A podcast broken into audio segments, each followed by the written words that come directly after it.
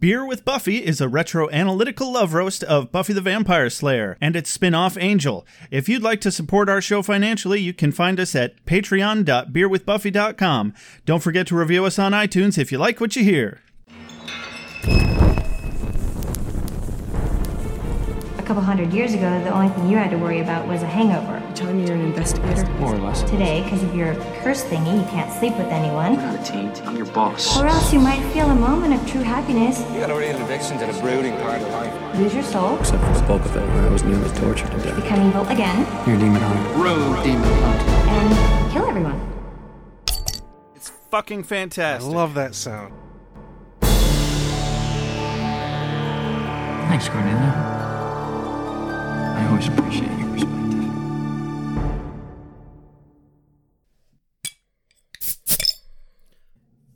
hey, everybody. I'm Josh. And I'm Rex.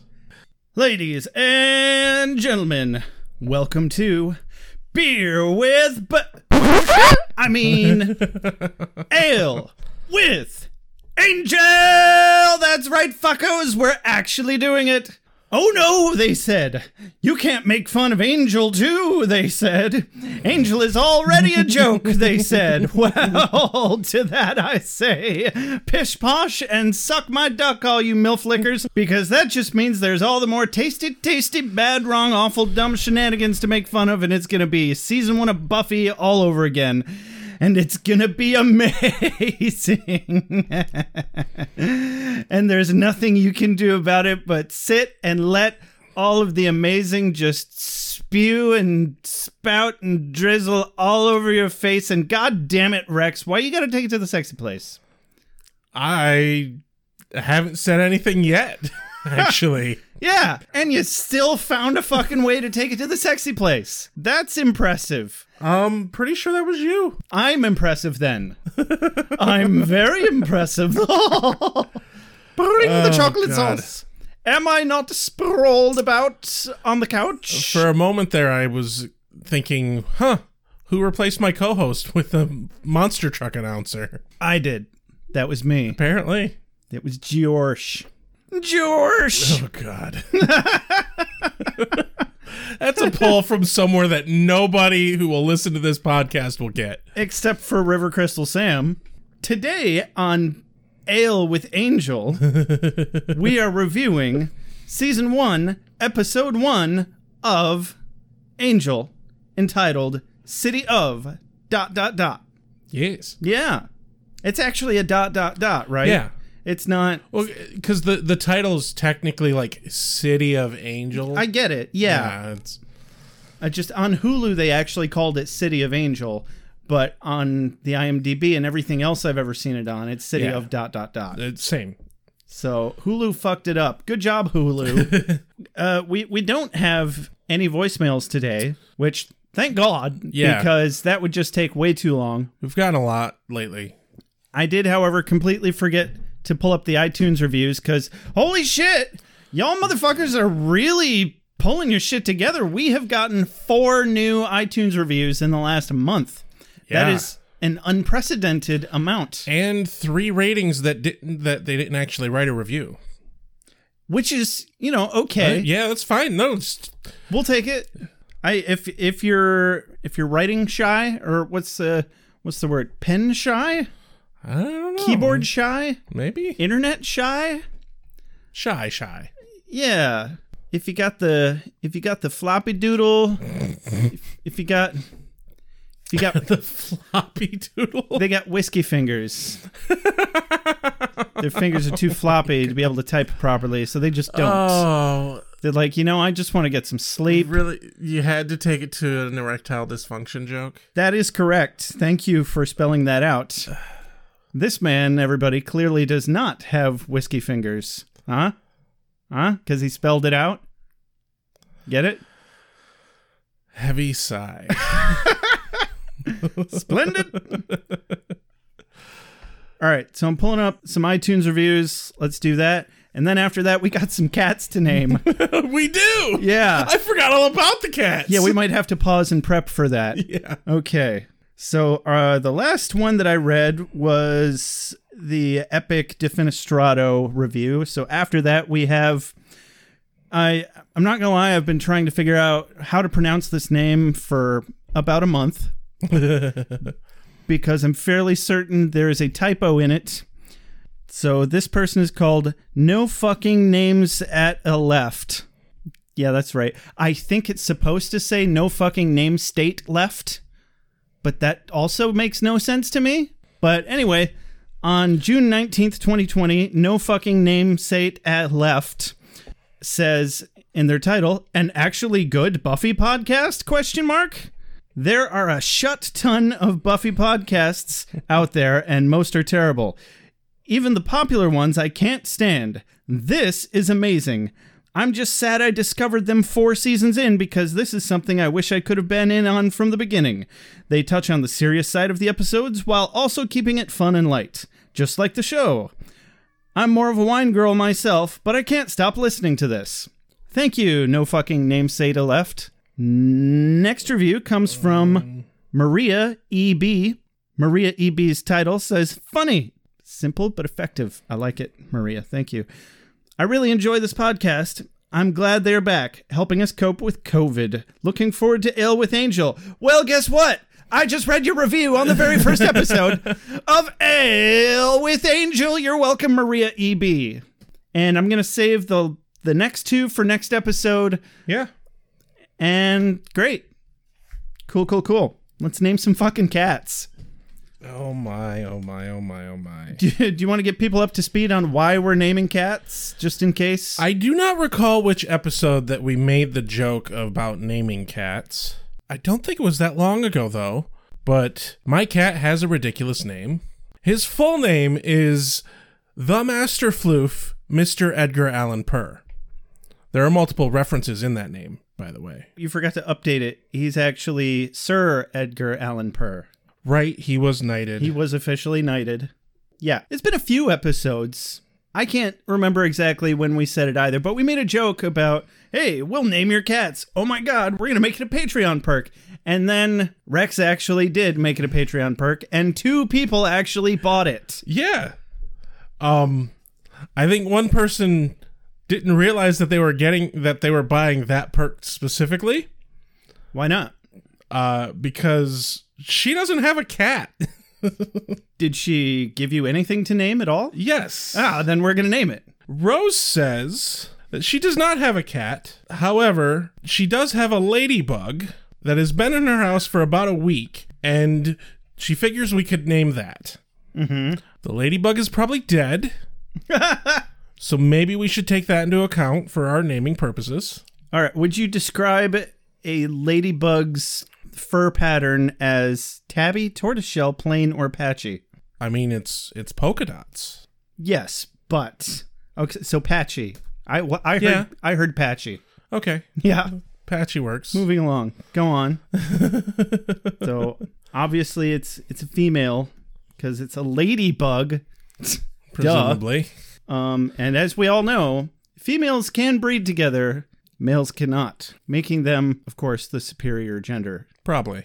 or sex, whichever you prefer. Sex? Yes, please. I'm so lonely. Anyway, moving on. Got any ideas for this ladybug name? Um, I'm working on it.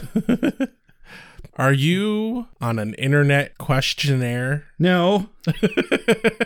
what what would what would make you think that, Rex? See, the trick to naming anything is to start with a pun. So we have to think of a pun. Go on. I don't. All right, so it's a lady and it's a bug and it's not a cat at all, but it's a cat name. Yeah. Um. We could go with. Okay, I've got it, Rex. Here's how we're going to do this. Okay. We're each going to write down three names and we're going to vote on our favorite of each other's names. And then we'll have a final round after that where we have to debate and argue why we think that name that the other person chose is the best. And we will work out like fucking gentlemen which one's the winner. How do you feel about that? You have a visitor. I'm aware that there is a large, fluffy, clawed predator crawling onto my lap. That is correct. Okay, so what are your three names? All right, my three names for this ladybug, because she doesn't actually have a cat, right? She does not actually have a cat Yeah, she has a ladybug that is almost certainly deceased by this point and has been flushed. and has been flushed, but we're still gonna name it. God damn it! All right, my three names are Madame Roseanne, number two, Little Miss Puffins, number three, Pickle Dot. Pickle Dot. Pickle Dot. My three names are Queen Divine, Okay. Madame Fowler. Fuck, it's German. I'm probably pronouncing it wrong. How are you picking a name that you don't? know? Madame F- Madame Fowler. How are you spelling that? F E H L E R. Failer. Okay. I think it- I don't know German either. Go Yeah, on. Uh, Madame Fowler. what does it mean? Ladybug. Jesus. Go on. And then the Lady of the Bowl. Oh. oh, that's so awful. I do want to say my personal favorite of my list is Queen Divine because No, no, no. You don't get to tell me Oh, before God I damn it. vote. fine. We t- we tell our favorites after we vote. I'll let it go this time. So Queen Divine, Madam Feller, Lady of the Ball. Correct. All right, Queen Divine was my favorite as well. That's Okay. That was your favorite too, Yes. right? Okay. So what's your favorite of mine? Do you need me to read them again? uh, yes. Madam Roseanne, Little Miss Puffins, Pickle Dot. I have to go with Little Miss Puffins. okay. Um, yeah, I was. My favorite was Madame Roseanne because she's a lady that bugs me a lot. no, that that's not bad. Um, so Queen Divine is a drag queen. okay. Specifically, Queen Divine is the drag queen that Ursula from Little Mermaid was based on visually. Okay. Yeah. So my brain went a lady bug who's been flushed.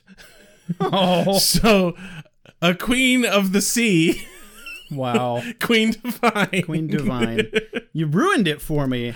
I really, I don't want this insect's name to be a reference to how it died. It didn't die that way. It probably starved to death. Like or how or a reference to its eternal resting place then. What's wrong with that? I uh, I want to pretend that it had a life or a name throughout its life retroactively Well, maybe the the name was prophetic. instead of letting it be defined by its I- final act. And for for that reason I'm going to have to go with Little Miss Puffins. I'm not going to lie. I, I got that name because it popped up in a name generator Oh man, and I just liked it. yeah, it's it's a pretty decent name. and the I put Little Miss before it. That's my touch. It was just Puffins, which is apparently a very popular cat name. Apparently. all right, all right, all right. So Rose, your ladybugs, your dead ladybugs, your flushed dead ladybug's name is Little Miss Puffins. Hey, like fucking gentlemen. Thank you so very very much for your patronage. And now we got, we got we got through it, everyone. But now we still have to do another one. Next cat name or next cat to name. So the other patron who purchased the perk of cat naming is Meredith, and she has a tiny Tux cat who only has a little stub tail. Oh, So we have to name her. yes we do. Yes we do. you need a name. I so I have a solid color cat. I tend to prefer solid color animals for some reason, but I do have to say that I'm quite the fan of tuxedo cats. they look like little penguins. Do we know if it's a boy or a girl? she? Yes. She. Okay. Female. because we need to code things by their genitalia. Remember, Yes, that's an important aspect of our society. that's how this works. Uh, and it's uh, it's still a kitten, Apparently, or at least it was at the time. yeah. But that's only been a month. It's still With- technically a with, with a kitten stubby little tail. with a bobtail. Um, and she did specifically ask Edgar's opinion. Uh, I hate to inform you, Meredith, that Edgar sees all other creatures as beneath him. Therefore, he has no opinion. Inferior, if you will. yes. It could also just be because he's a cat and he can't talk, but I don't believe that for a second. Well, the new, his new roommates are upset with him, and he barely regards their presence. So we've both got three cat names again. Yes. So my first name is Princess Penguin. Second name Jane's Bond 007. that's that's Jane J A N E. Got it. Okay, cool. Just checking. and last but not least, Panda Minimane. Okay, my list is the abominable box. The, the the at god damn I can't Right even fucking names say you it. can Right- pronounce, Rex. Well, that would severely limit our options. Yes, the abominable Doctor Fibes. Doctor what? Doctor Fibes. Fibes. Yes, Okay. P H I B E S Fibes. Interesting. the glamorous Velma Kitty and Miss Ferdy Overstein. These are all deep references that I'm very proud of. Sweet monkey tits. I don't get any of them. That's okay. That's kind of the point of a good reference. Okie dokie. If you say so. So, what were your three again? My three were Princess Penguin, James Bond 007, and Panda Minimane. I really like Princess Penguin. Okay, I, I do. that's fair. Simple, effective, Yeah. plays on the coloring of the cat's fur. Princess Penguin. Got it. So, which do you like? I need you to read yours again as well. The Abominable Dr. Fibes. Abominable Yes. Dr. Fibes. Yes. Okay. the glamorous Velma Kitty, and Miss Ferdy Overstein. The second one. The glamorous Velma Kitty? Yes. Would you like to know the reference? Sure. It is a reference to Velma Kelly, the character in Chicago who murders her sister and her boyfriend. Okay. And she specifically does the very sexy dance while wearing a tuxedo.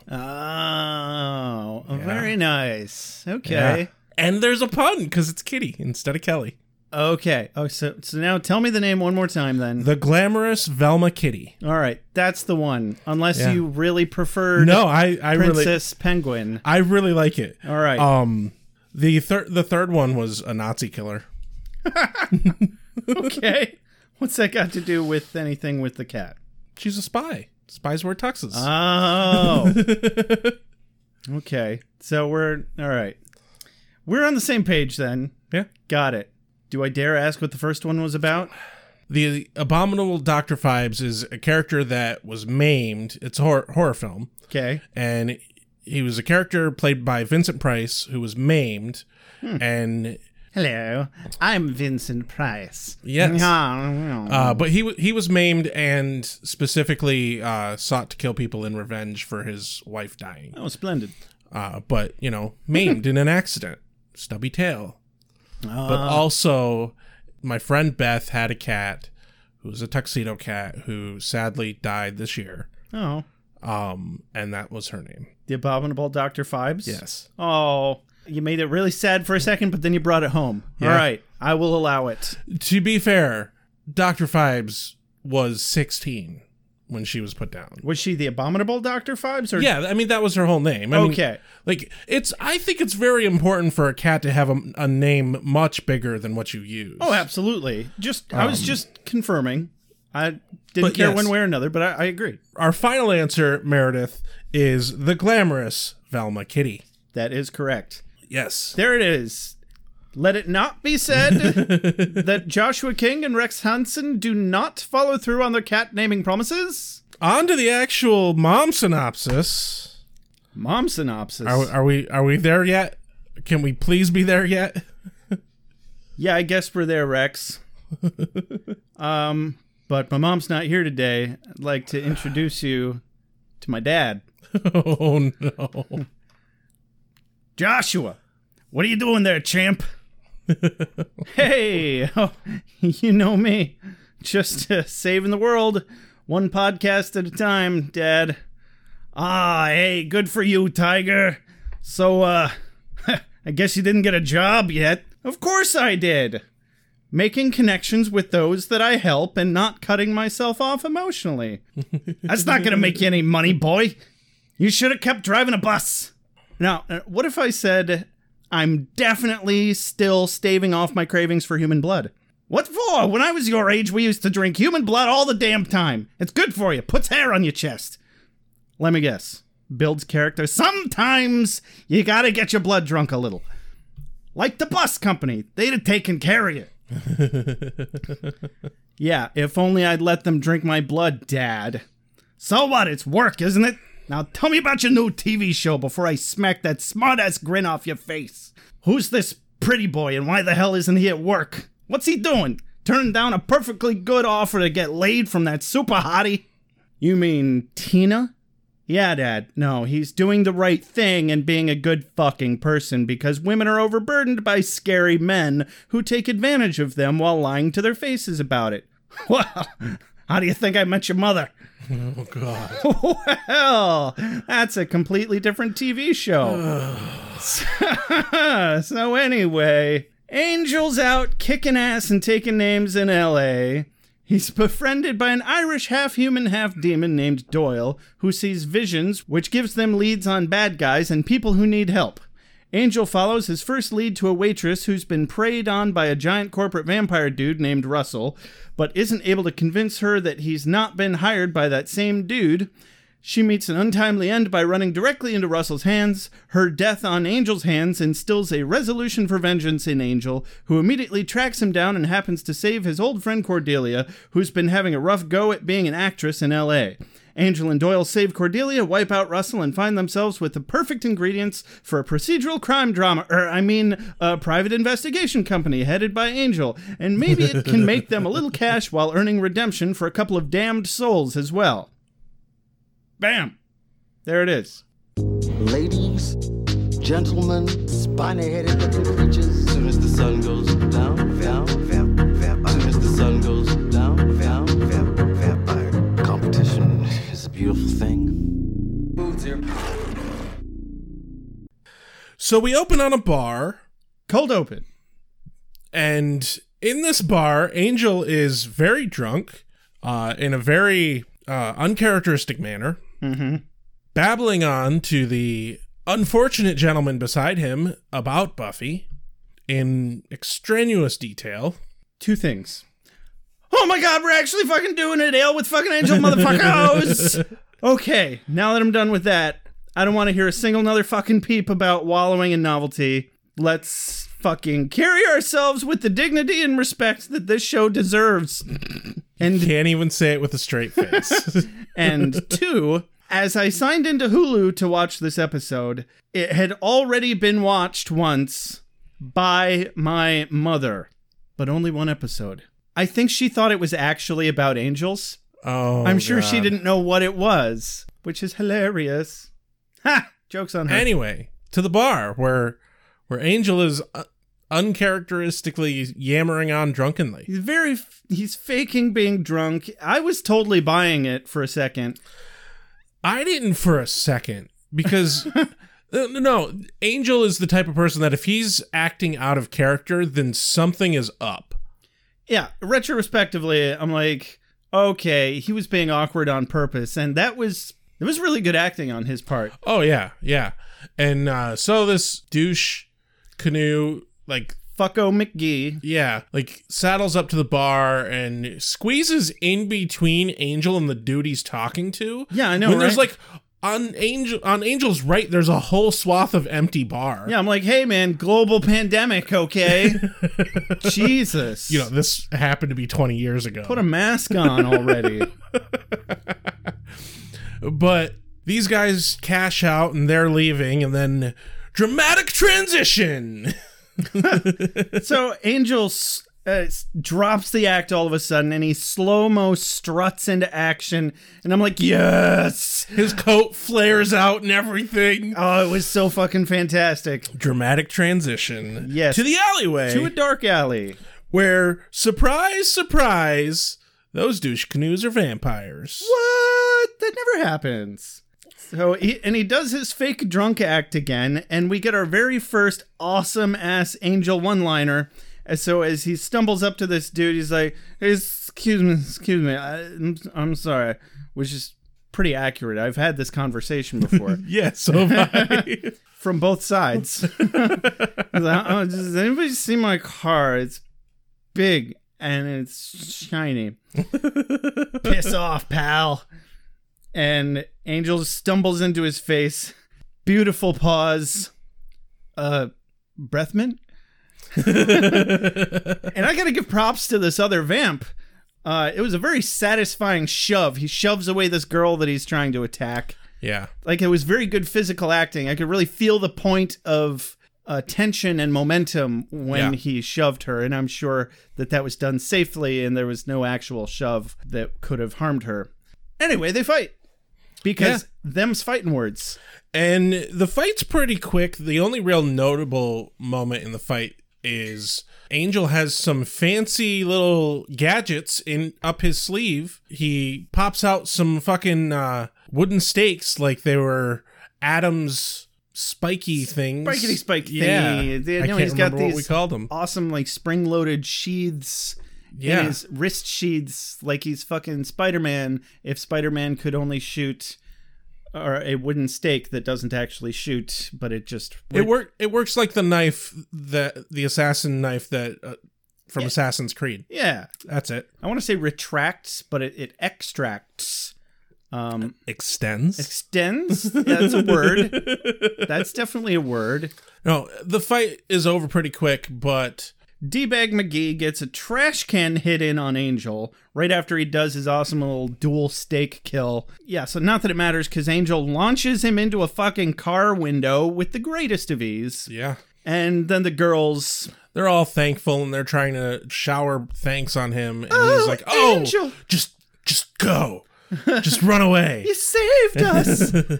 we have to thank you, LA style. Isn't that how it works around? Isn't that like the currency of LA, according to this episode later, anyway? Apparently, Yeah, and he's like, no, I can't. he slowly turns and reveals his vamp face to them, and they don't freak out nearly as much as I would have expected. And then he has a mild blood frenzy when he sees her, when he sees the blood on her forehead, and then he brutally broods off into the distance.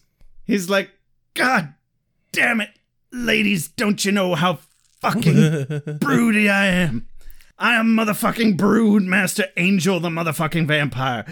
They gave me my own TV show to brood on because I brooded too hard on Buffy, and they were like, holy shit, I need this man to brood all over a completely new channel of airwaves for at least five fucking seasons. It- it- it's the same channel, just different day. Shut up. okay, well, I, I, I'm glad we got over with the brood. I'm Angel, fuckos brood. It's so okay, I'm done Yeah, now. you're gonna have to you're gonna have to figure out a way to somehow dial that back, because there's gonna be a lot of those moments, man.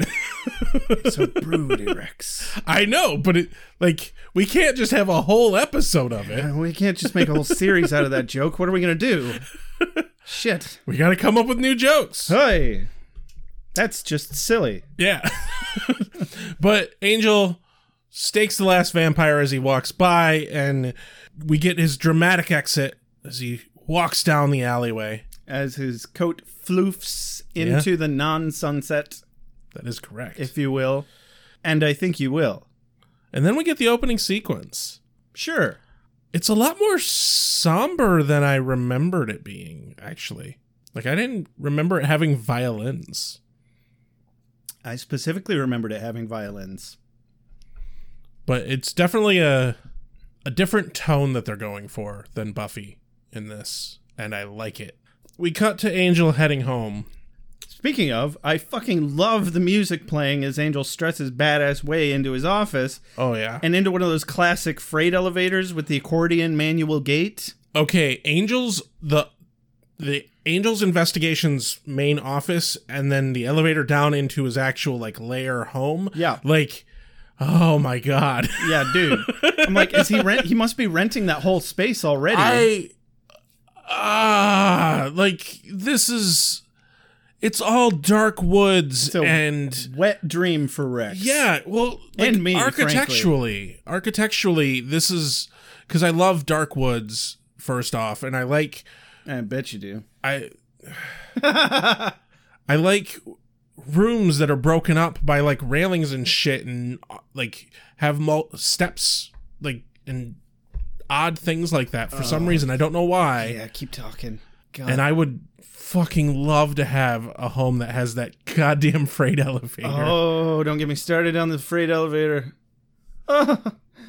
no, I felt like Beavis and Butthead hearing this music through the beginning of this, just like banana, banana, na na na, banana, na, banana. Shut up, Beavis. It's not a banana. You're a banana.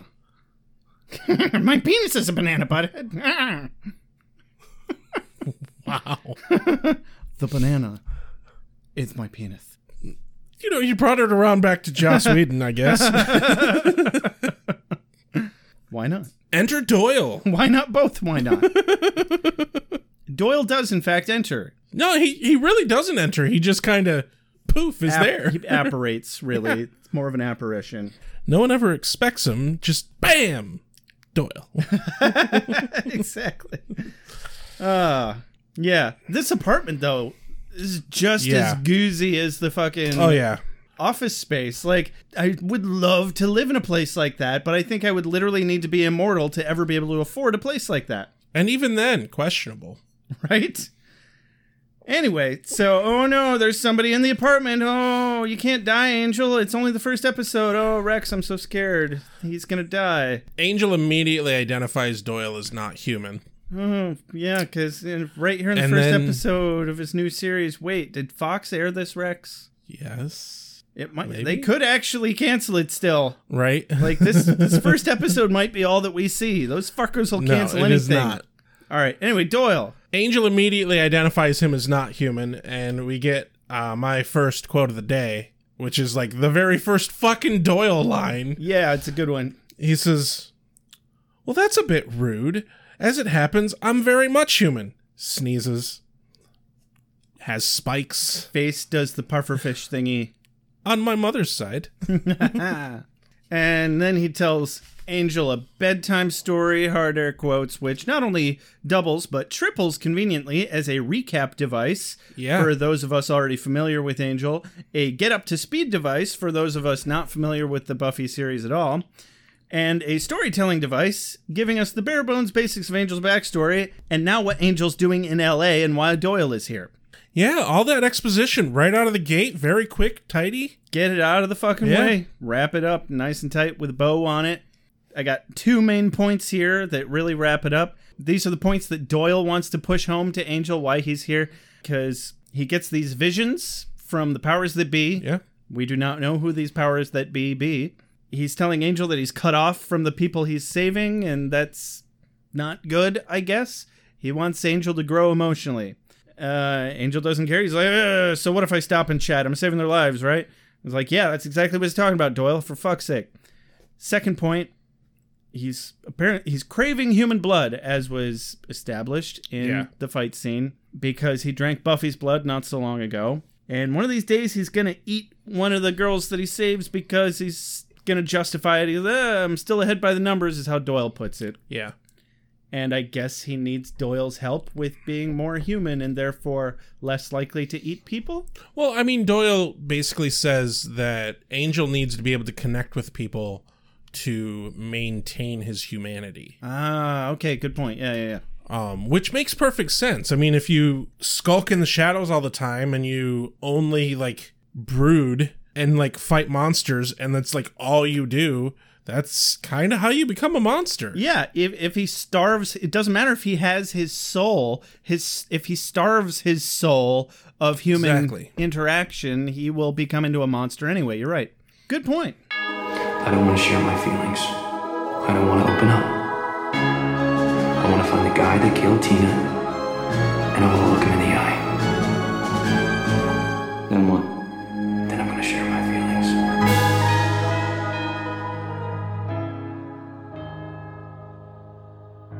I want to just make a quick mention here that Doyle is played by Glenn Quinn, Yep. which A is a name that just kind of warms my insides because his name is Glenn with two N's and Quinn with two N's. Ooh. And like, that's a very comic book name yeah. comic book names always have a visual aspect to them uh, or like one of the most common things is comic book names will have an alliteration or they'll have like some sort of rhyme scheme or some sort of like tie-in between the first name and last name Yeah.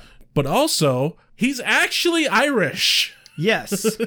and this is a real irish accent not the really shitty one that david boreanaz does Which makes it funny that he still tries to do an Irish accent later in this episode. right But I think he had some coaching. right He must have, because it was way better than when he was on Buffy. Well, there's an actual Irish person like I- I- cast alongside him. He better That's- fucking be able to get some coaching. That's what I'm saying, is he could have easily gotten coaching from Glenn Quinn.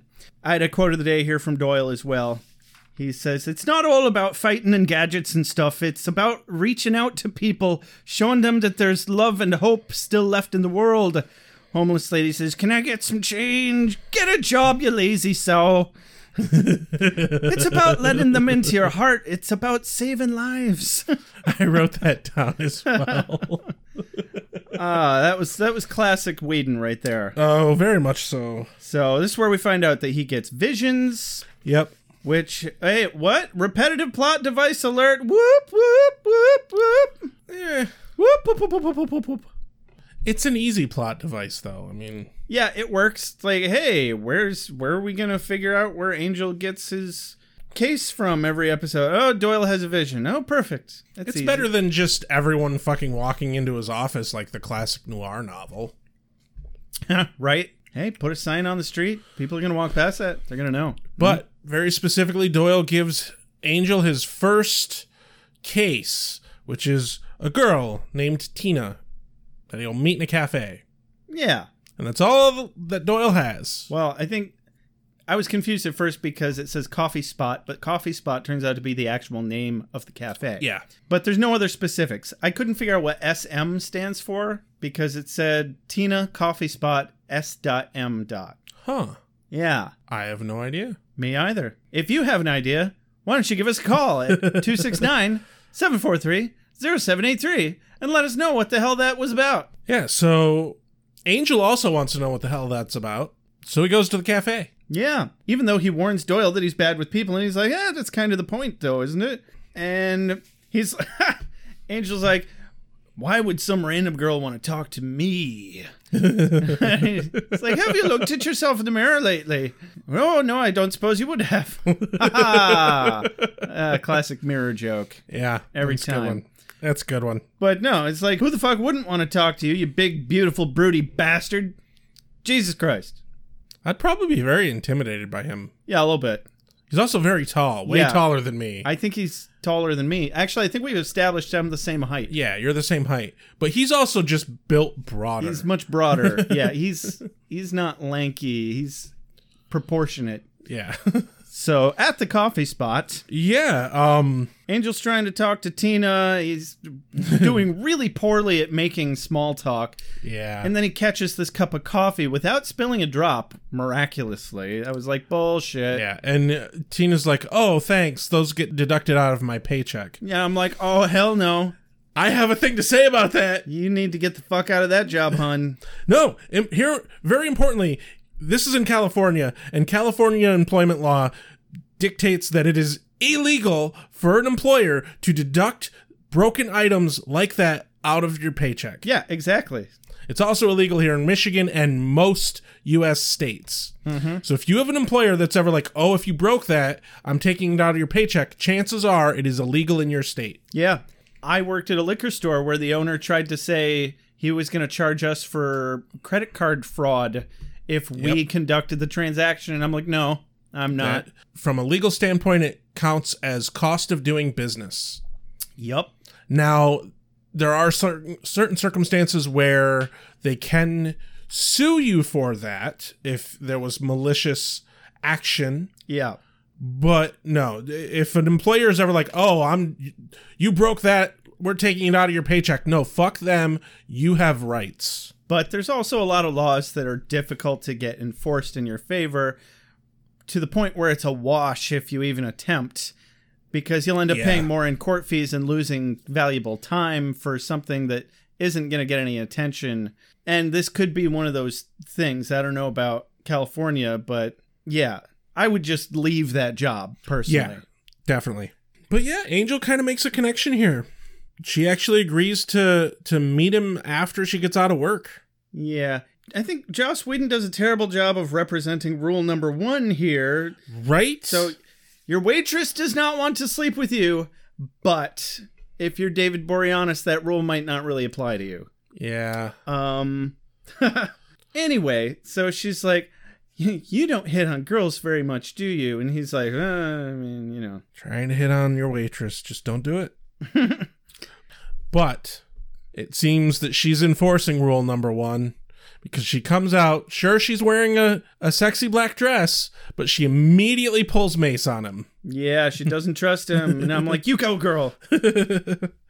I mean, your first mistake was actually approaching him and not sneaking out the other way. Right. And like why did you even agree to it in the first place if you like cuz she she says that she thinks that he like works for this dude named Russell and Yeah. is like paid to watch her or something like that. Well, it got him out of the restaurant anyway. I guess, yeah. But she could have just shrugged him off and then worried about it later. Uh, Like, I don't know. Bad Yeah. logic on her part, but turns out no, he he doesn't work for Russell. Yeah, he puppy dog eyes his way out of it. He's just like, no, I don't. And she believes him. Yeah. And I mean, i- he's not working for Russell, so it's, I guess it's okay and good that she believes him.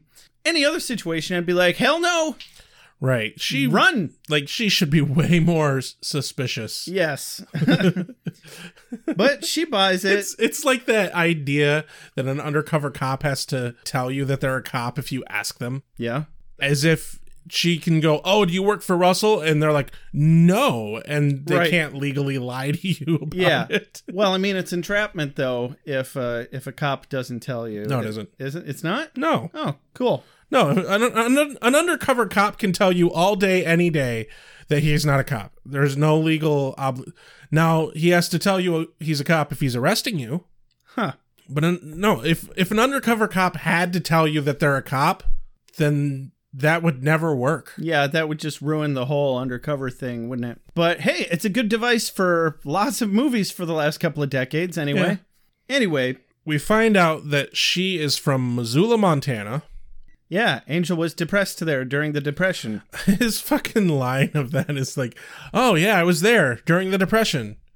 Uh, I, I, was, I was- depressed there when I was there. It was beautiful though.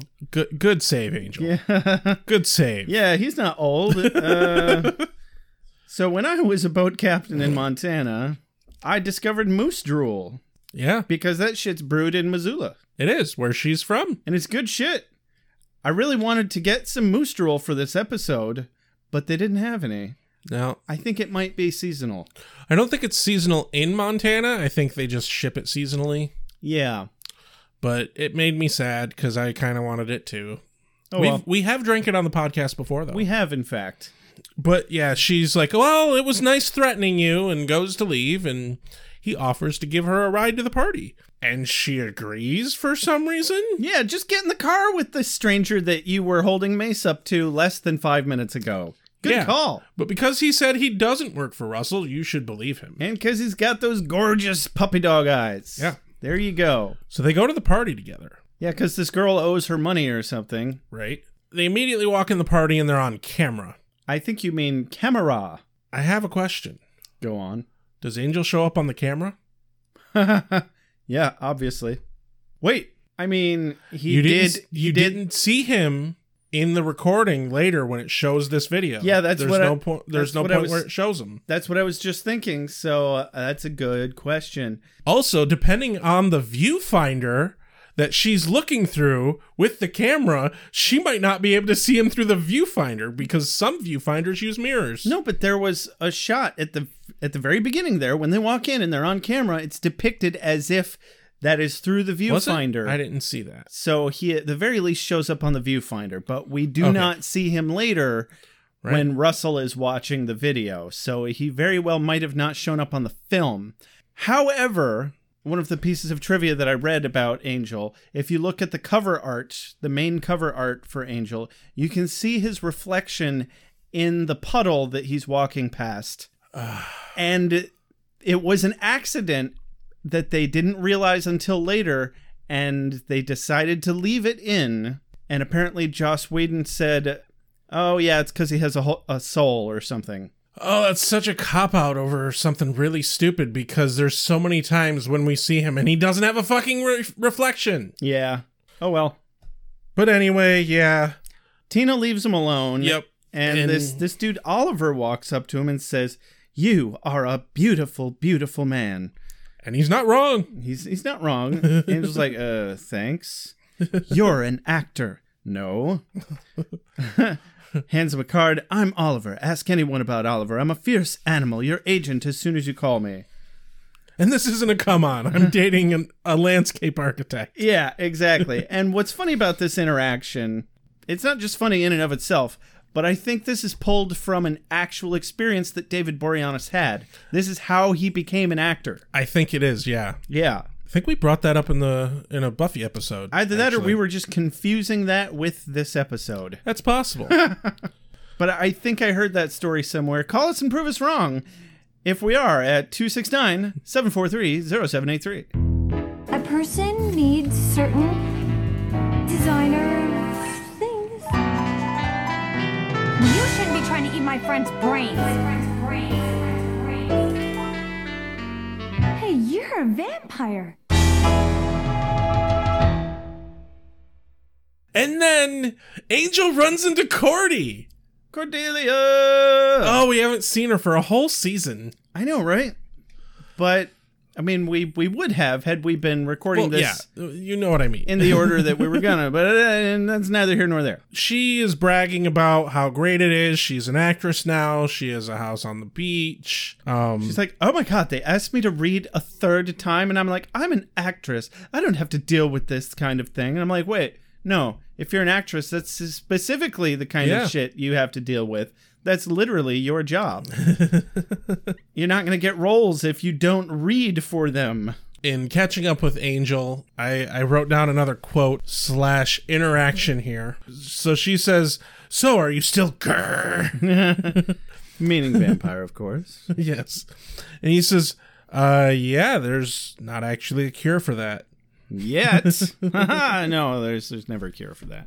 And then there's a little bit more talky talk there, but she's like, "Oh, I need to go talk to somebody important," and she walks away. And he, She's she's so sassy. She's like, I need I should really be talking to somebody who is someone. Yeah. And then she leaves and he goes, It's nice to see she's grown as a person. Oh yeah, always with the dry wit. He's got such a good dry wit. yep. And so Angel spots Tina with some asshole that I assumed was Russell. But it's not. No. It's Stacy. Just some guy with a girl's name, rocking a girl's name because there's Actually- nothing wrong with that. Actually, Stacy being a girl's name is a relatively recent thing in society. What? Yeah. Oh hell no. Yeah.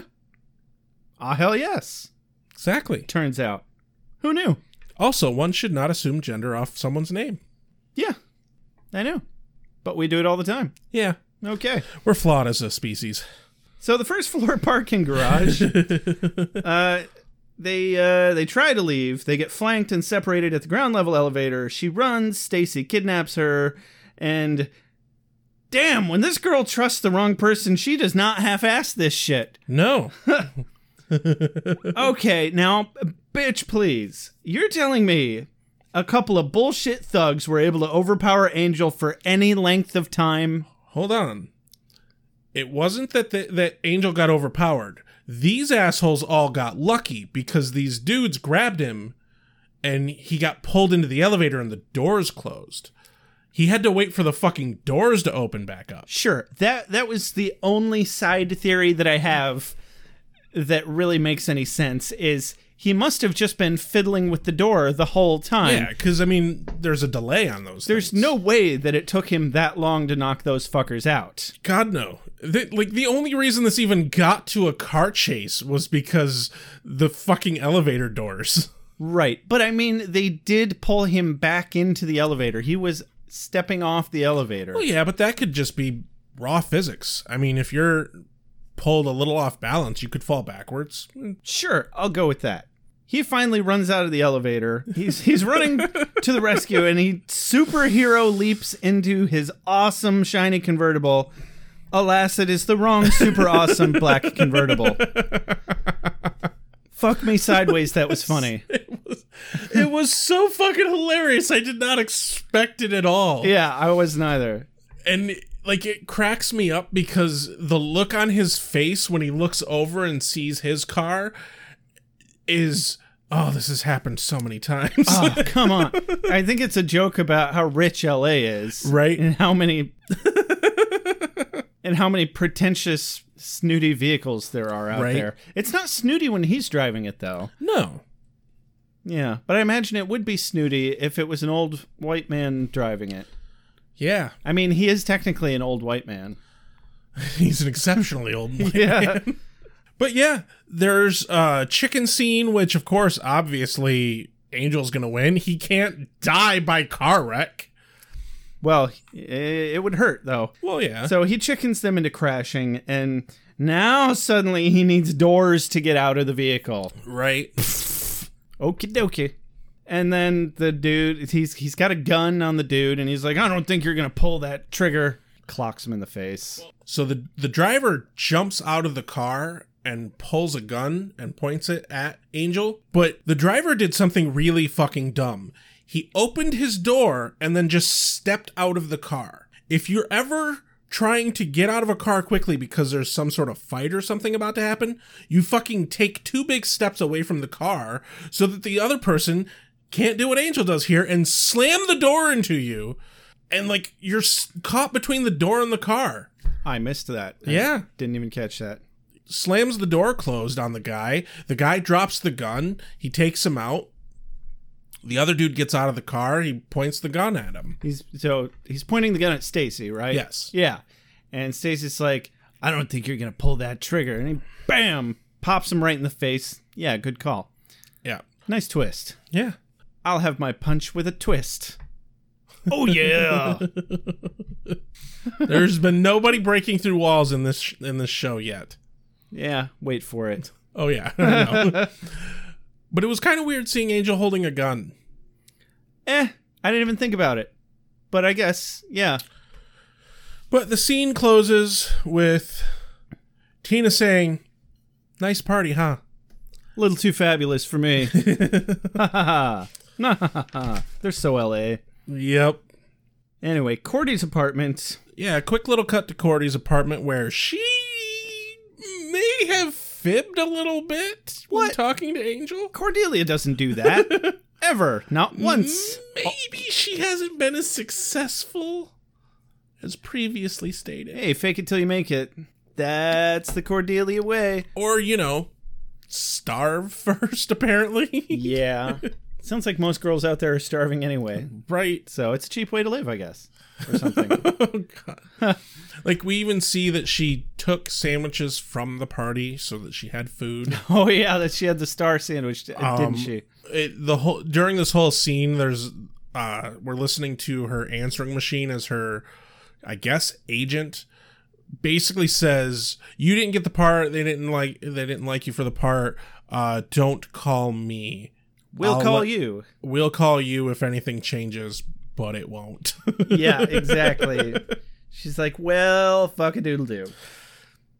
cut back to angels where tina is very surprised to get real compassion from this person Yeah. So she's sifting through her bag.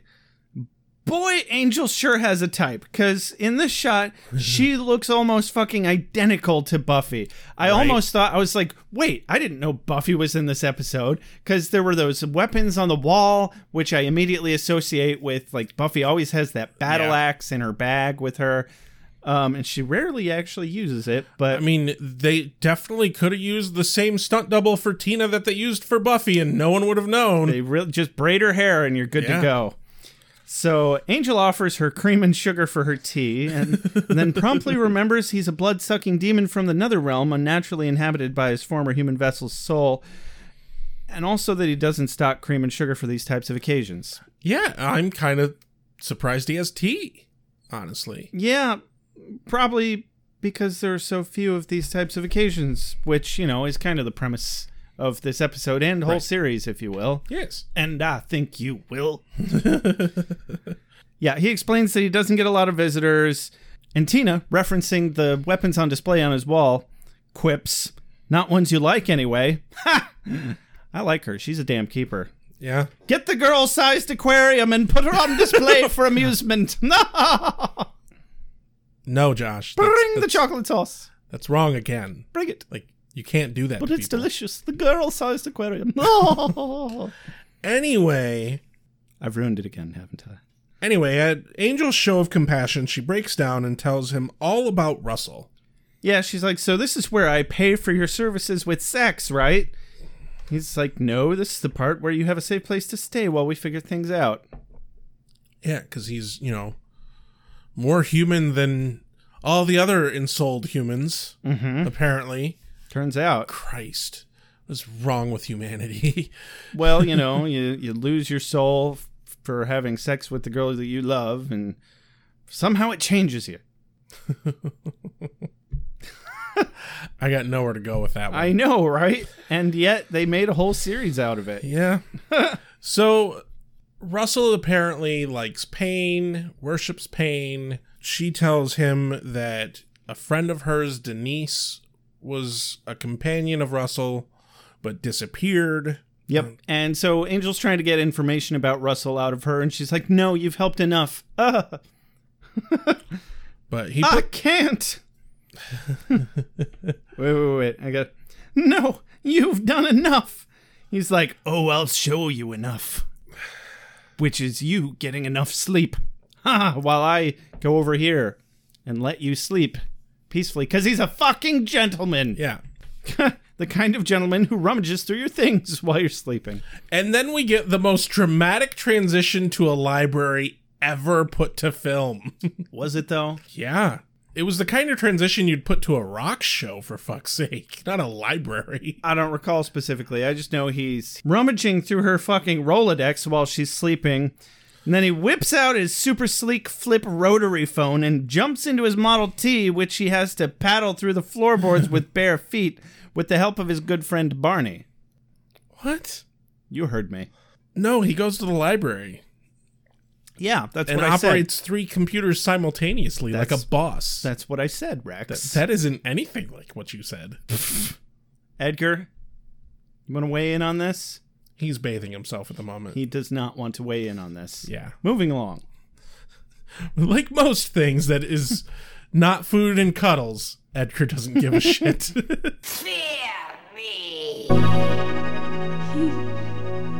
He's so cute. You didn't sense a hyena energy at all, did you? Because hyena possession is just unpleasant.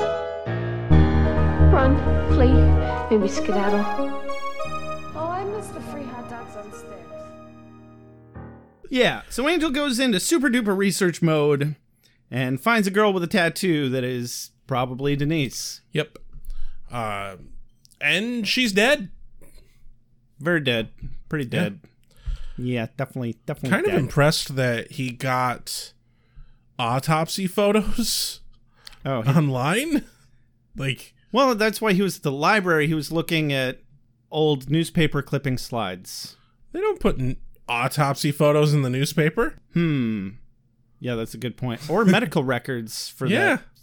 Uh, Maybe he knows how to hack into hospital Apparently. records from the library. There was one episode where he watched Willow hack things. Oh. Maybe he learned. That must be it. There it is. We explained it. There we go. We got this. Cut back to Angels, where he's heading home through the sewer. which has a direct panel opening into his living room. That's got to be awful. Well, Like- I was I was going to say that's quite the selling point for his purposes. Yeah, but think of how bad that room smells. Yeah, that would smell really bad with the raw sewage now that you mention it. Hmm. That can't be good. But I'm assuming it doesn't bother him, but she's sleeping right next to it. Yeah. So, She's having a nightmare. a daymare, really. Well, yeah. Because it is daytime. You ever seen Dracula Dead and Love Again? Yes. Ah, I was having a daymare. I think I've mentioned that before. you but have. It was relevant again. It's still good. It's still good. he tells her about Denise probably being dead, confirms that it was Denise by the rose tattoo on her arm. Yeah, but then she sees the note that Doyle left him. The one that says Tina Coffee Spot SM. We still don't know what SM means per se. And he's unable to think of a not creepy explanation, understandably. I know I wasn't coming up with too much. It was like, no, Angela, you should say this. Oh, man, there's really nothing you can do about that one. Oh, shit. No, She- I mean she she has a big scary stalker. There's really nothing that could possibly have been said in this moment. Yeah, even if he had given her the whole gory truth, it still would not have made as much sense to her as you must have been hired by Russell. Yeah. But she leaves abruptly and he tries to catch her and ends up getting his arm pulled into direct sunlight and he bursts into flames Whoopsie. and vamps the hell out and scares the bejesus out of her. So she ends up running off even scaredier than she was before. Nice work, asshole. Scaredier? Scare- Scaredier, really? That's what I said. Take it or leave it.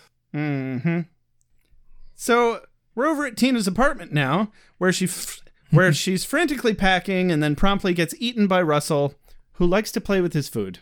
Yeah. I mean, there was a little bit of exposition here. Frankly, I could care less. Don't know about you. Actually, the, the phrase is, frankly, I couldn't care less. yeah, it means the Because same if thing. you say, no, it doesn't. It 'Cause does, if you though. say I could care less, that means there's less caring you can do. you know, fat chance and thin chance also mean the same thing. That's true. It's because it's colloquialism. It doesn't actually matter. It just matters that it sounds right. But it is actually I couldn't care less. Alrighty then. And uh, two, two, two, yep. and Outer I than, say that because I could care less about the phrase I could care less. but I don't. But I couldn't. you couldn't care less about the phrase I could care less, but I could care less about the phrase I could care less. That's very interesting. so, back to Tina. Out of the nice, safe, air conditioned, swanky pad into the fire, I always say. Angel arrives many moments too late and is understandably upset as he hovers over Tina's fresh corpse. I was really kind of expecting somebody to like walk in and see her dead from a vampire bite and see him and he like being like, "Oh, Angel, you're a vampire," because that's exactly what would have happened if this was a Buffy episode. Right. They didn't have time for all that shit, though. No. What I was expecting was for Russell to be more than just a vampire. Yeah, The vampire makeup in this is weird compared to Buffy. yeah, I noticed that with the thugs in the very beginning too. It's Yeah. different. They're doing a lot Um, more with the eyebrows, making them like curl around instead of just being Yeah. ridged like a Klingon. But this guy, he looked almost like he was super old, like the master Yeah. almost. Yeah, and he has like some green skin and shit. Yeah. Like, it's Spotty and gross. kind of gross. Yeah, It was very gross. I, I'm sure they did that on purpose to make us dislike him more. It But- worked.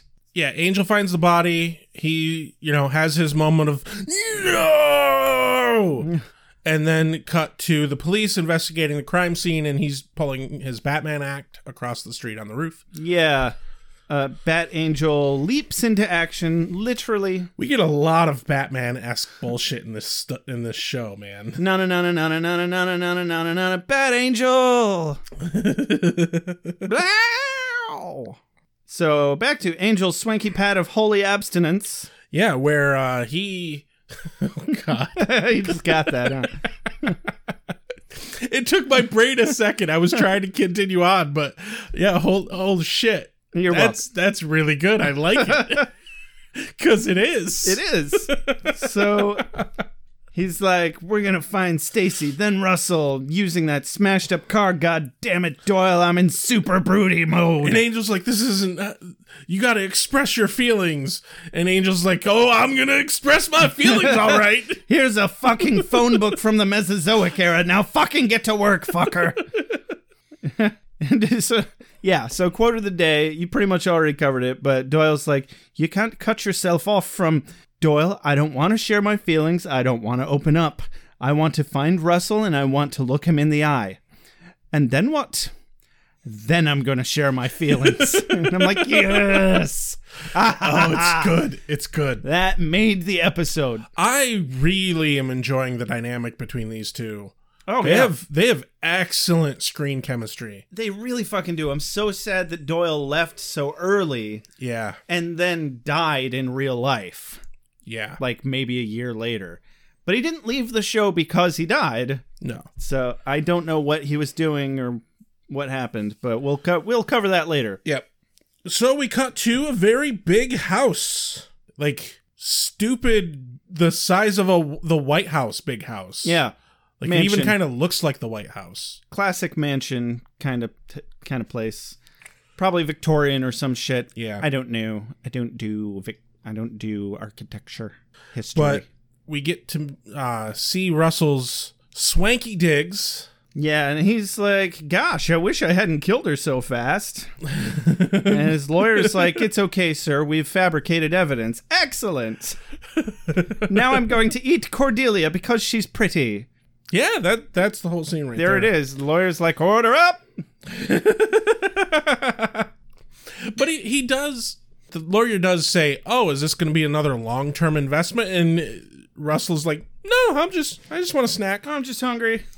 little, little snack." Hell no, she's a main character, motherfucker. Yeah. Cut to Stacy's gym. Stacy's gym has got it going in. Wait. No, Stacy's going out through the window. Stacy's windows got it. Okay, it's not Stacy's mom. We're not No. gonna, we're not going to shoehorn this one in. No.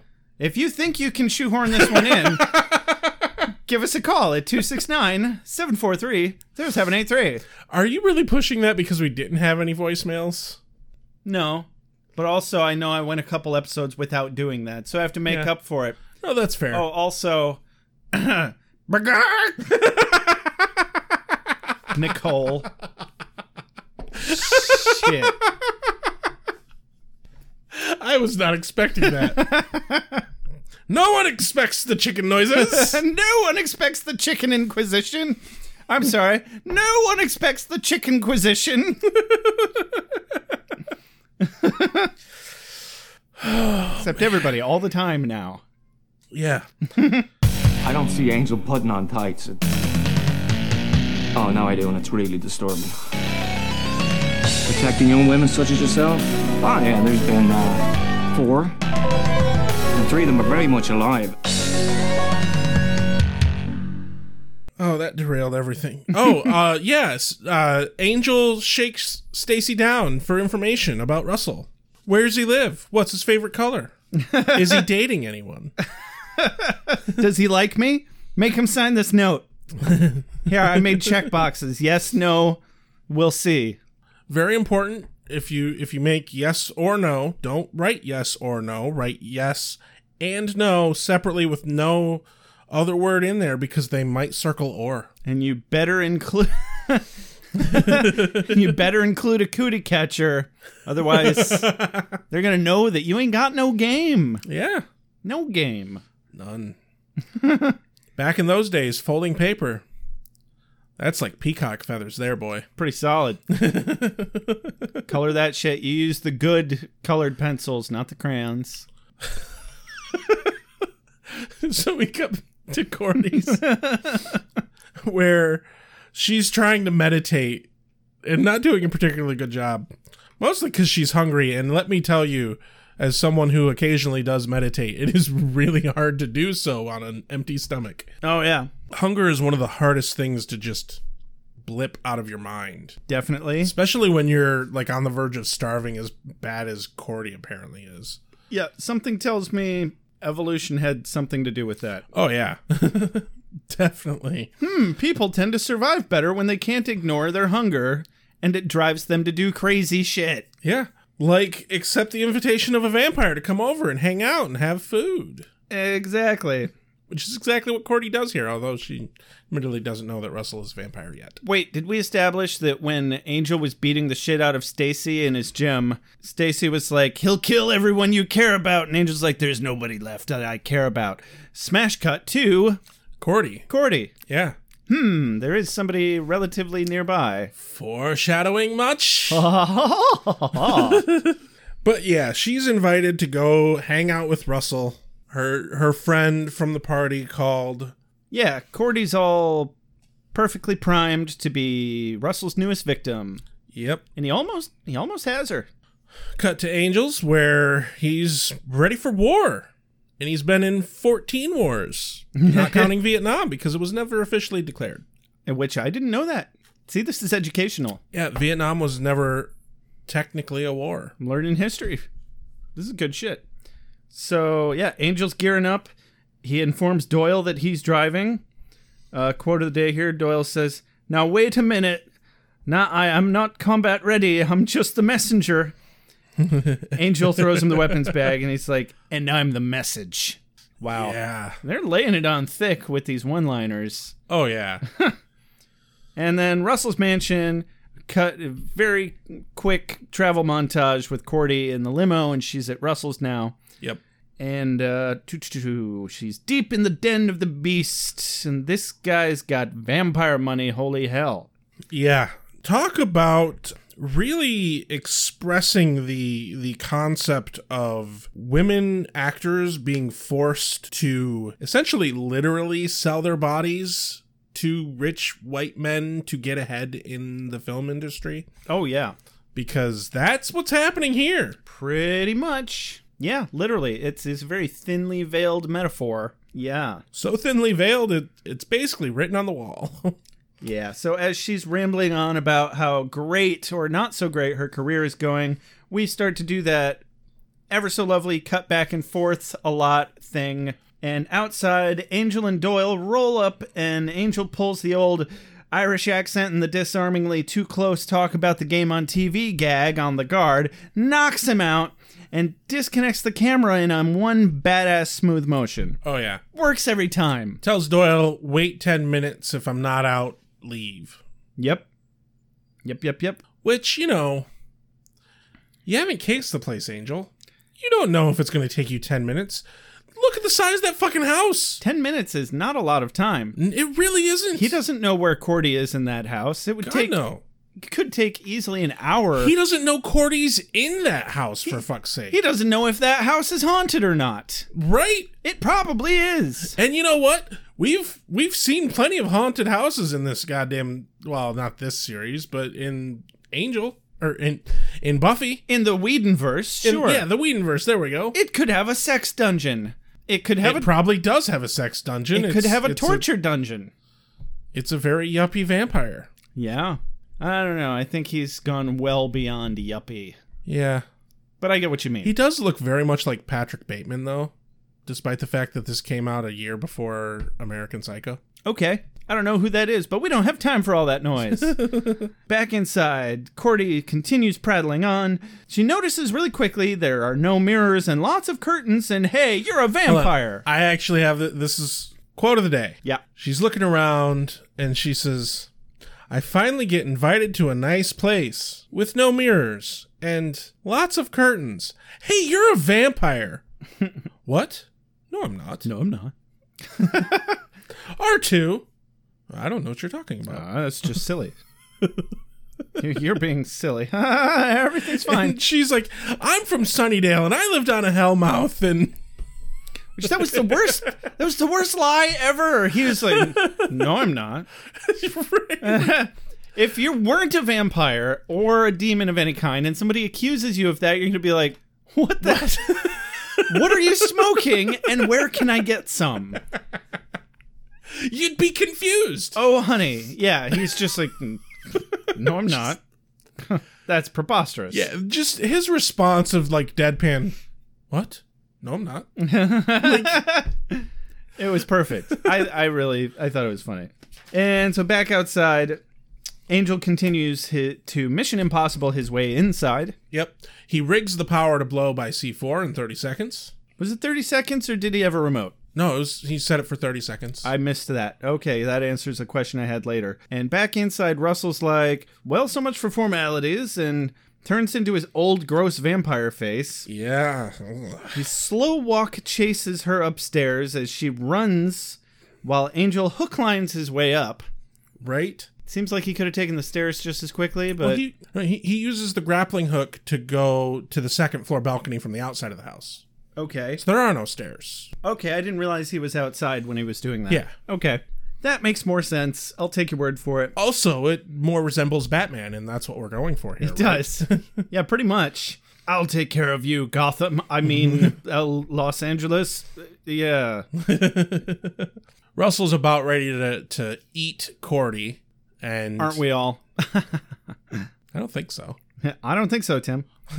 So- yeah, so the power blows with perfect timing, which is where I was like, did he have that on a remote or was it just perfect timing? It was perfect timing. Turns out it's perfect timing. that's probably one of Angel's superpowers. Yeah, I'd give him that. Definitely. So Russell says, You've made a very big mistake coming here. And Cordelia, this is quote of the day, You don't know who he is, do you? Oh boy, you're about to get your ass kicked. And he does. and they fight, and he gets his ass kicked. yeah, the only reason that he doesn't kill Russell in this moment is a couple of his henchmen show up, and he has to save Cordy from the henchmen. Because they got guns and they're all shooting willy nilly. Angel takes a shot to the chest, but he's fine. Yeah, he's fine. And he leaps off the top floor balcony with Cordelia, who screams with delightful fear. I think she liked it. I think she really enjoyed being saved in that manner. Maybe. I don't know. I I think she was annoyed. And she was Right. like, You're leaping over a balcony with me. Ah, I'm not immortal. But she was fine. It's fine. I think she was more annoyed that Russell turned out to be a vampire and not gonna re- kickstart her movie career. I would be. That's very annoying. It's like, damn it, every time. It's it's always too good to be true, you know? Dig this. Dig this. Sorry you had to wait. Fire, beheading. Hurry up, sweet dreams. Sunlight. Hurry up, sweet dreams. And water, usual. Oh, yeah. I hit him. With what? A desk.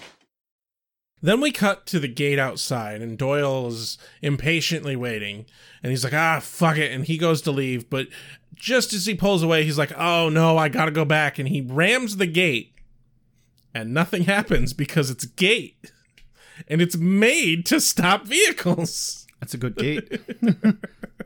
That's a good quote of the day right there. He's Yeah. like, That's a good gate. I man, I was like, has it been ten minutes already, or is he just fucking off because he's like, oh fuck this? Right. It always bothers me any sort of moment in movies and shit when people blow through gates. I once watched a semi trailer go through a, a gate at a guardhouse, went through it without stopping, and the gate brought this the semi truck to a stop. like, granted, the gate was really fucked up, Mm-hmm. but so was the semi. Yeah, Like, it, and it was just a chain link gate, but like they're made to stop vehicles. I mean, if it was the kind of gate that swings outward, I can see that breaking. But this was a sliding gate. It's not designed to go that way anyway. right. of course it's not gonna go well and also dude you're in a convertible Yeah.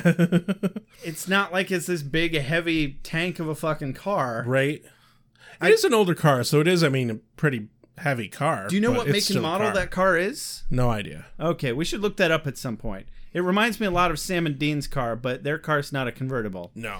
and there's a theirs is like a 55 chevy impala Yeah, it's a muscle car. This is not a muscle car. I just thought it was interesting that that he fucked off the way he did because I really thought he was just gonna leave, but I really liked that he said, "Nah, I can't do that to them." You, like you could feel that thought process, and he turns around, and I couldn't tell at first if that was his plan all along was, "Oh, I'm just backing up to ram the gate," or he almost chickened out and then he was like, no, but I can't leave him behind. And I just thought that was a nice little moment of character development for him either Yeah. way. Yeah, I agree. So moving on from there. So after Doyle hits the gate, he he backs up a little bit, and then of course Angel and Cordy show up. Yep, just in the nick of time. He's like, Doyle apologizes for the damage of the car. might have had a bit of a wee bit of trouble or well, I forget what he. I didn't write down exactly what he said either. Cut to Angel's apartment where he's having the bullet pulled out. Cordy expresses that she was worried she was going to faint while barfing, which, you know, colorful. Yeah, and she's uh, a little concerned, or they're giving her concerned looks while she's being a little over optimistic with her hypothesis that Russell is dealt with. She's like, Yeah. "Hey, we we put the fear of God in him, right?" And they're like, "Uh, That's not how that works. I don't know about that."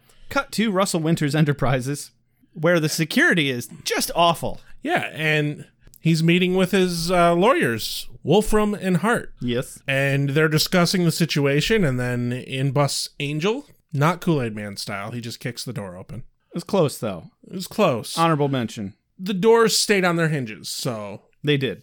But yeah, Russell's like, blah blah blah. I'm superior. Blah blah blah. I'm I follow Russell." rules. I pay taxes, so I get to get away with whatever I want. Ah ha ha ha ha. ha. Yeah, and he's like, "Can you fly?" Yeah, so apparently anybody can just walk in and shove the CEO of the building out of a very poorly constructed window while his team of useless ass lawyers just watch. Yeah, And that's what you pay for when you're paying lawyers, really. kind of. Yeah. They're not really the hands-on type of henchmen. No. And then they just watch Angel walk out, flips open his rotary telephone, and is like, "We've got a new player in town." Rotary telephone. Looked like a rotary telephone to me, It's an old ass cell phone though. powered by Beeble boxes. you gotta. Oh my god. do you, you do know what you're referencing there, right? Like Beeblebox, Zaphoid, Beeblebox. Oh, that's Beeble Brox. Close enough. No, I was attempting to reference Rick and Morty. Can't remember what those power generators are called from that episode. I can't even. Fuck. something about blah blah blah boxes that you stomp on and they generate. All right. Not important. Anyway, yeah, Russell's dead. Like, I figured he'd stick around an episode or two. Damn. I kind of felt like I remembered that he was definitely going to die in this episode, and it was pretty epic watching him burst into flames as he falls. I loved up until the moment when Angel kicks his chair out the window. His whole demeanor is every is all you can't possibly touch me. I'm untouchable, even though this guy's in your face. yeah. Like you think he can't kill you like that? Russell obviously believes in his situation and power in society, but like Angel's pretty much a vampire vigilante outside of society. He doesn't give a shit. And his hubris was his undoing. Yes. Indeed. I wonder So- how many people were on the street and was like, why did someone throw a chair out the window? Seriously, it's a good thing there was nobody in it. Wow. All right. And I mean, technically, there wasn't. And they had to have paid some big bucks just for the effect of showing him burst into flames as he's falling out the window and shit. I- I'd be curious to see a making of on that. Yeah. And so the makes uh, lawyer makes the phone call. Blah blah blah. We got a new player in town. Cut back to Angel's apartment, where this is where Angel calls Buffy, Yep. and she's like, "Hello, hello," and he hangs up. I thought it was Cordelia for a second. I was like, "Why is he calling Cordelia?" Nope. but it was Buffy, and that would have been episode one of season four of Buffy. Yeah, when she just randomly gets a phone call for no reason. Uh huh. So cool. It all comes together. Yes. Neato.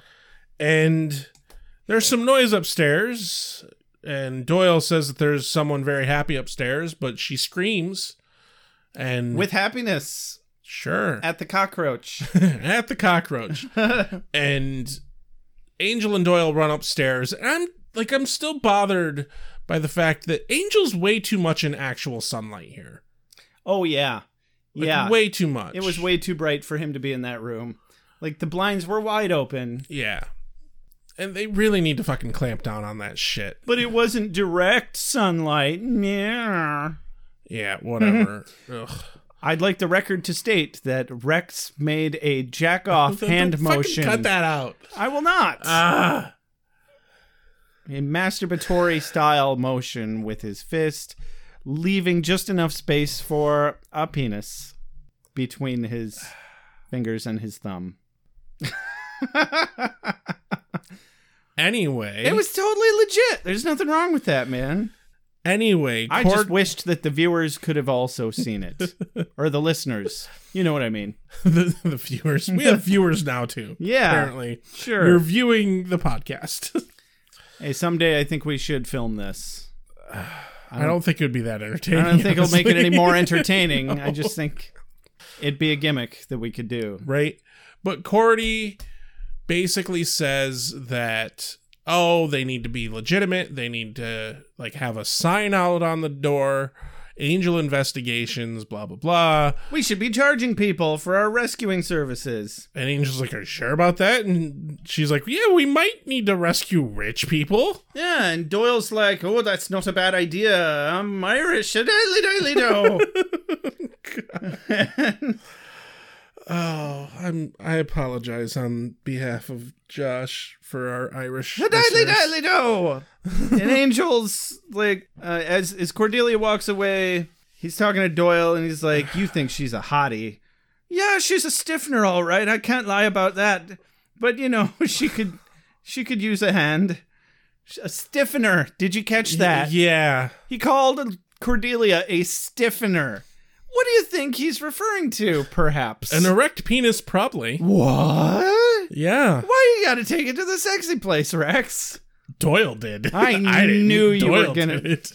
I could have sworn he meant that he, she uses lots of starch on clothing when she does laundry. I believe you are mistaken. I'm almost certainly mistaken. Doyle double checks that Angel is up for all this nonsense. He says, You know, there's a lot of people in this city that need helping. Angel says, Hmm, so I noticed. Doyle says, You game? And cut to Bat Angel brooding over the nighttime cityscape of Gotham, I mean, Los Angeles.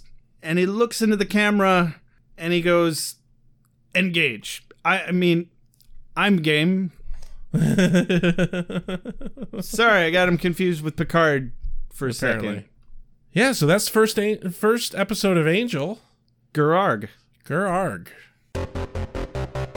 Is this for me? I must be ready. I need my strength, strength. Nights I shall walk in the earth. Hold on. You've got something in your eye. How'd you feel about this episode, Rex? I enjoyed it a lot more than I thought I would. Um, I remember it being a lot more hokey. Yeah, go on. It was a a significantly better pilot than the Buffy pilot. I would have to agree. Like you- it's still obviously a pilot because they have a lot of like unnecessary explanation. Like Doyle explaining Angel's backstory to Angel, please. Right. Like, come on. He even says, uh, I lived this, I know all of it. What the fuck are you talking about? Yeah. But yeah, I I thought it was pretty good. It was simple. Yeah. Wasn't anything complex to it. it was a good setup. Yeah. Not much more than that. And it you know, they made up for the boringness of having to do a setup with plenty of fun one liners. Yeah. A fairly decent amount of character development for everybody in a very short amount of time. I was surprised that the powers that be and Wolfram and Hart were brought in right away. yeah, right out of the gate. Immediately. I thought there was going to be a little bit of time before that.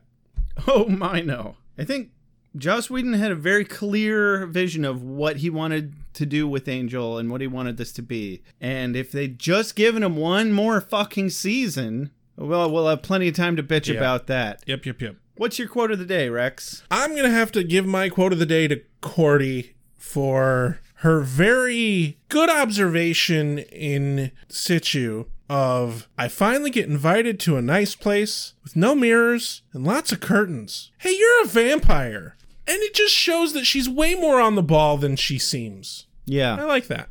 Oh, I did as well. And then an honorable mention to the what?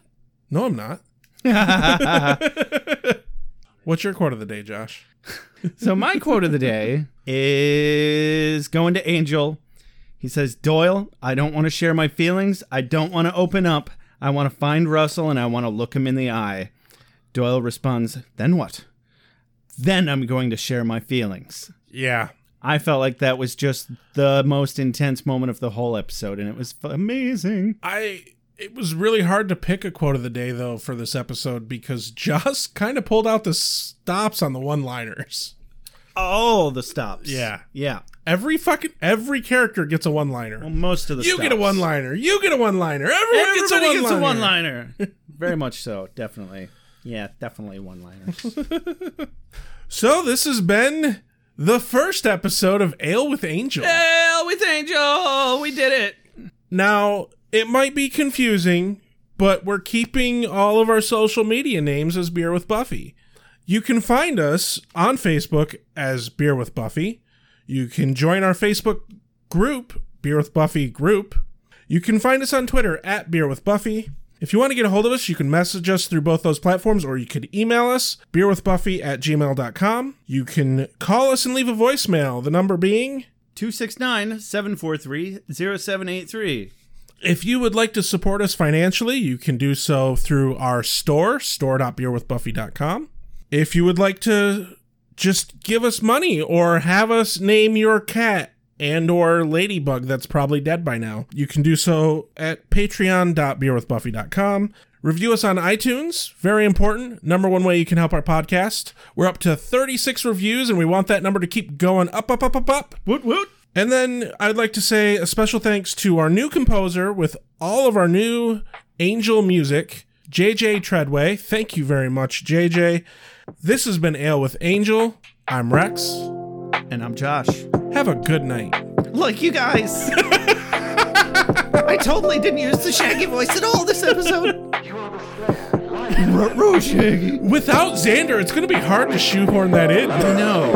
a certain amount of responsibility, and instead of which you en- enslave yourself to this this cult. You don't like the color?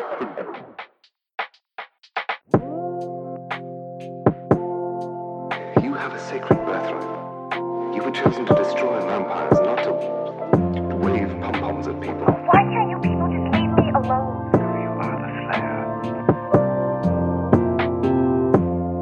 Go ahead. Prepare me. I'm a watcher. I, I haven't the skill. Oh, come on. By appealing, by appealing to your common sense, common sense, common sense. Werewolves, incubi, succubi, everything you've ever dreaded was under your bed, but told yourself couldn't be by the light of day. One girl in all the world. Common sense. One girl in all the world. Sense. It was a bit um, British, wasn't it?